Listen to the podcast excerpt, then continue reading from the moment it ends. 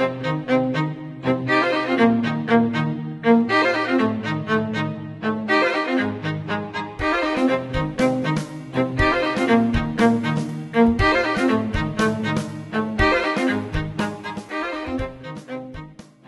podcast is brought to you by Nova Southeastern University's Fischler School of Education and Human Services. The Fischler School has the largest graduate school of education at an accredited university, serving more than 14,000 students each academic year in some 55 cities across the United States, plus approximately 40 other countries. Hi, this is Dr. Marilyn Gardner with the United States Distance Learning Association, and thank you for joining us today for our podcast entitled Practice Makes Perfect Bringing Experiential Learning to Life. And today we're thrilled to have David James Clarke IV with us here. David, thank you for joining us. Glad to be here. Many of you may know Toolwire's founder, David, who has over 25 years of industry passion and entrepreneurial spirit to his e learning architecture, publishing, and speaking projects. He's an educational pioneer who developed the company's company centric philosophy and learning methodology, which originated with the concept of live, hands on learning for students in an anywhere, anytime format. David is an industry expert in the education and e-learning industries and is a best-selling author of over 34 technology and learning books.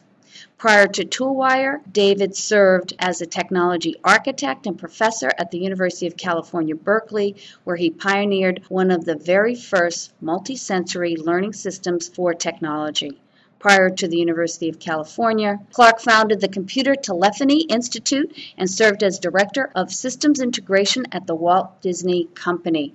David, we're thrilled to have you here today. Thank you for joining us. Thank you. I know you're presenting today at the United States Distance Learning Conference, and I'm very excited to join your presentation. As we were discussing, David, from your abstract, you say that knowledge is no longer power. Instead, you say that access to knowledge is power. What do you actually mean? Well, I'd like to say the profound changes created by the internet over the last 20 years have affected the 21st century knowledge worker more than any other group. The ability of individuals to access massive amounts of information on seemingly every subject might sound cool, but it presents both benefits and challenges to the learner. Having ubiquitous information at your fingertips is a luxury, but it really fundamentally changes the way we learn and perform. Let's start by just taking a quick look at how the world is changing. Harvard Business Review recently published a report that was fascinating that found that we as a human race have published more user generated content in the year 2009 than in the cumulative history of mankind through 2008, which is fascinating if you consider how many great tomes and videos and information have been created. In 2009 alone, we created more than the entire history of mankind. And this information can be categorized really in three different buckets. First, there's core information, which doesn't change very much, and that's really what you need to do your job. That's the core skills. Then there's contextual information, which is relevant to what you do or who you are, but changes from time to time.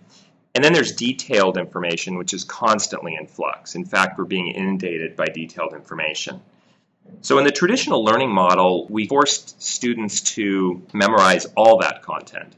And really, in this new paradigm, we want to focus on accessing the contextual and detailed information when they need it and really studying and learning the core information. Bottom line, no matter what happens, learners forget 70% of what they're taught. So I'd rather they forget the detailed information so that they can go find it on the internet when they need to.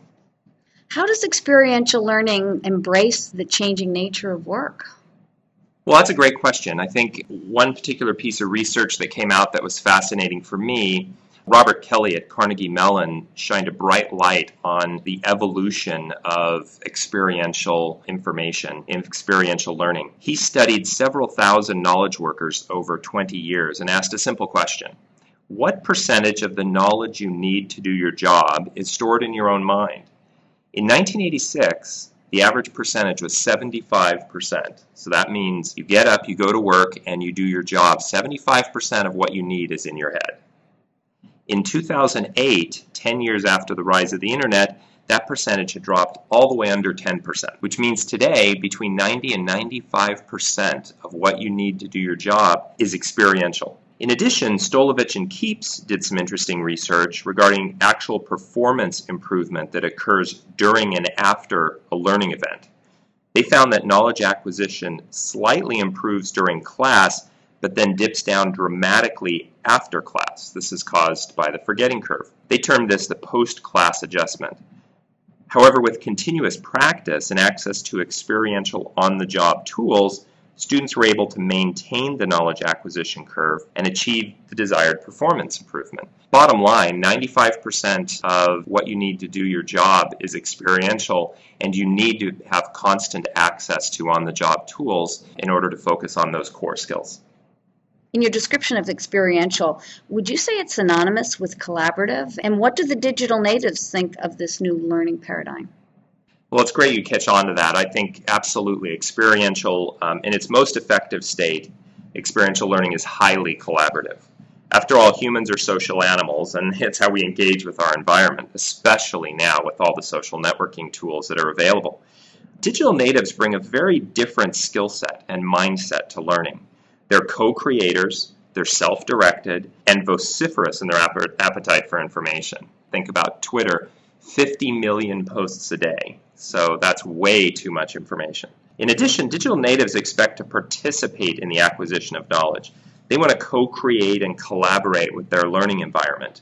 And they expect learning to be highly engaging and interactive. Here's an example. A typical classroom, a student would engage with their instructor, engage with their environment about 20 times in a week, if you can imagine that. The recent Halo 3 video game, 1 million interactions and engagements. So the digital natives are really coming in with a sense of, I want to participate in my learning, I want to participate in the acquisition of knowledge, and I need to be engaged. Experiential learning is perfect for that. Could you just describe a little bit more what you mean by experiential learning? You know, probably the best way to do that is to use an analogy. We all remember the movie The Matrix, right? Towards the end of the movie, our heroes, Trinity and Neo, find themselves trapped on the roof of the agent's headquarters. This is the first movie. And their only escape is via a military helicopter. The problem is, neither of them knows how to fly a helicopter. So what does Trinity do? Just like every hero, she calls her learning management system, of course.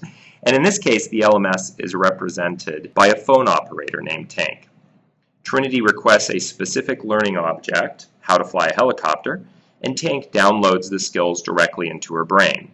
You can appreciate the experiential significance here. Once Trinity has received the skills, she and Neo fly the helicopter to safety and continue to save the world. In this example, most of the paradigms in technology exist today. Just in time, context sensitive, mission critical, immersive skills transfer.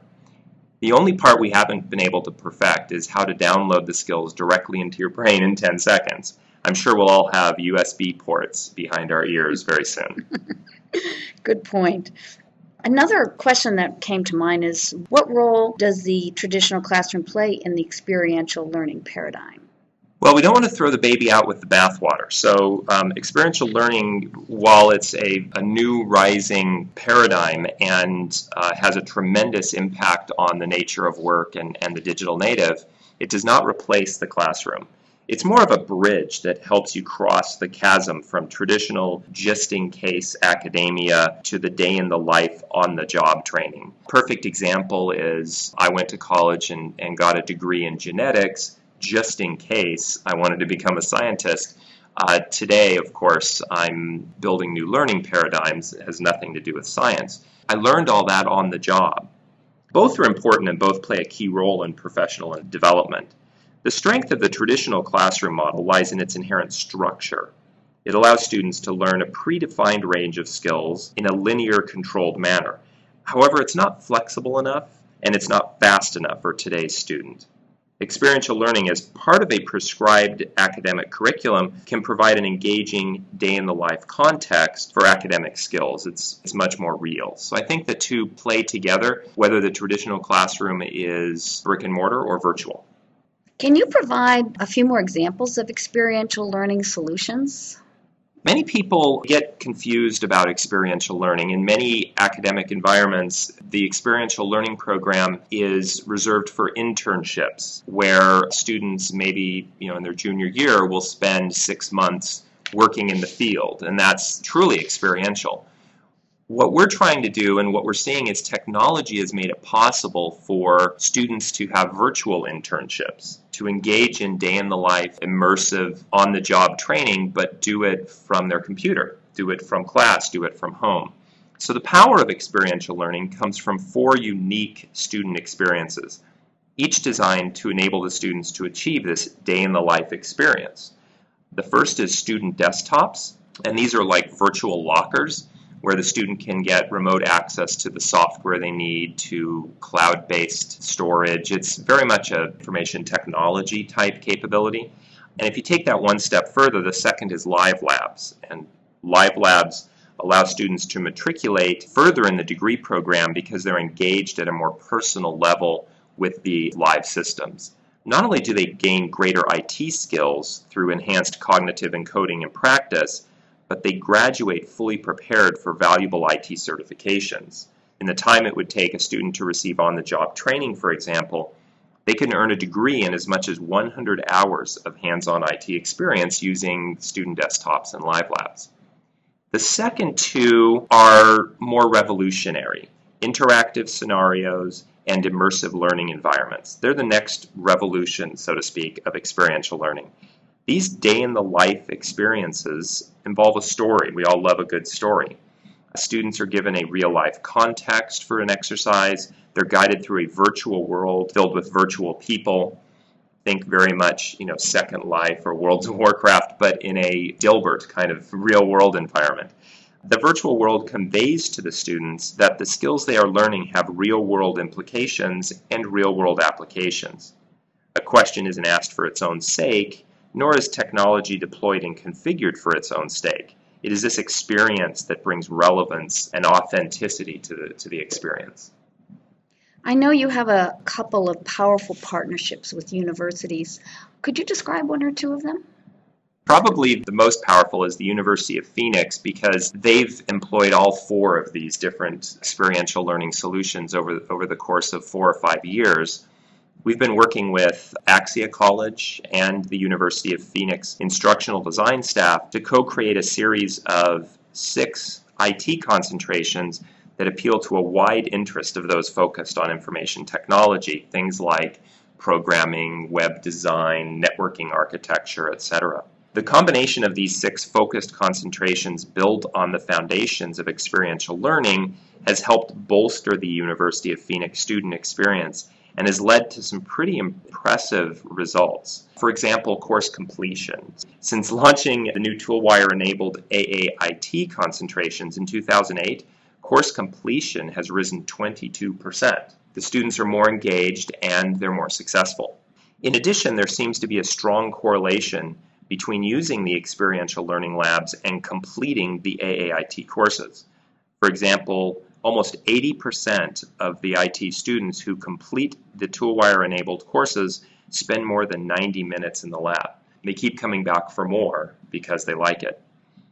Beyond the classroom, we also positioned ourselves as a true partner, trying to understand their business model and aid in the University of Phoenix success.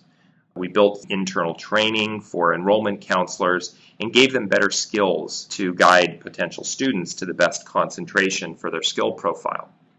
The result is pretty interesting. Since partnering with Toolwire in 2006, the University of Phoenix enrollment conversion rate is up 176% overall, and the networking conversion rate is up 259%. The idea is they're talking about experiential learning, putting it on the website, and the students are getting excited about the idea of engaging in real life examples, real life environments during their schooling.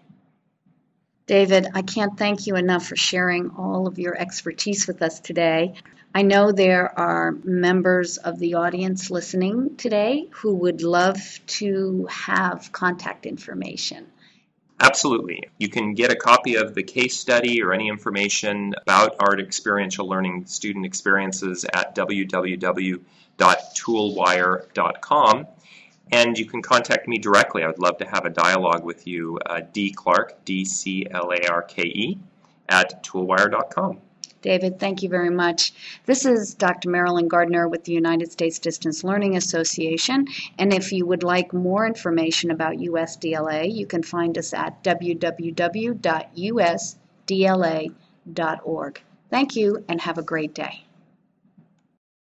This podcast is brought to you by Nova Southeastern University's Fischler School of Education and Human Services. The Fischler School has the largest graduate school of education at an accredited university, serving more than 14,000 students each academic year in some 55 cities across the United States, plus approximately 40 other countries.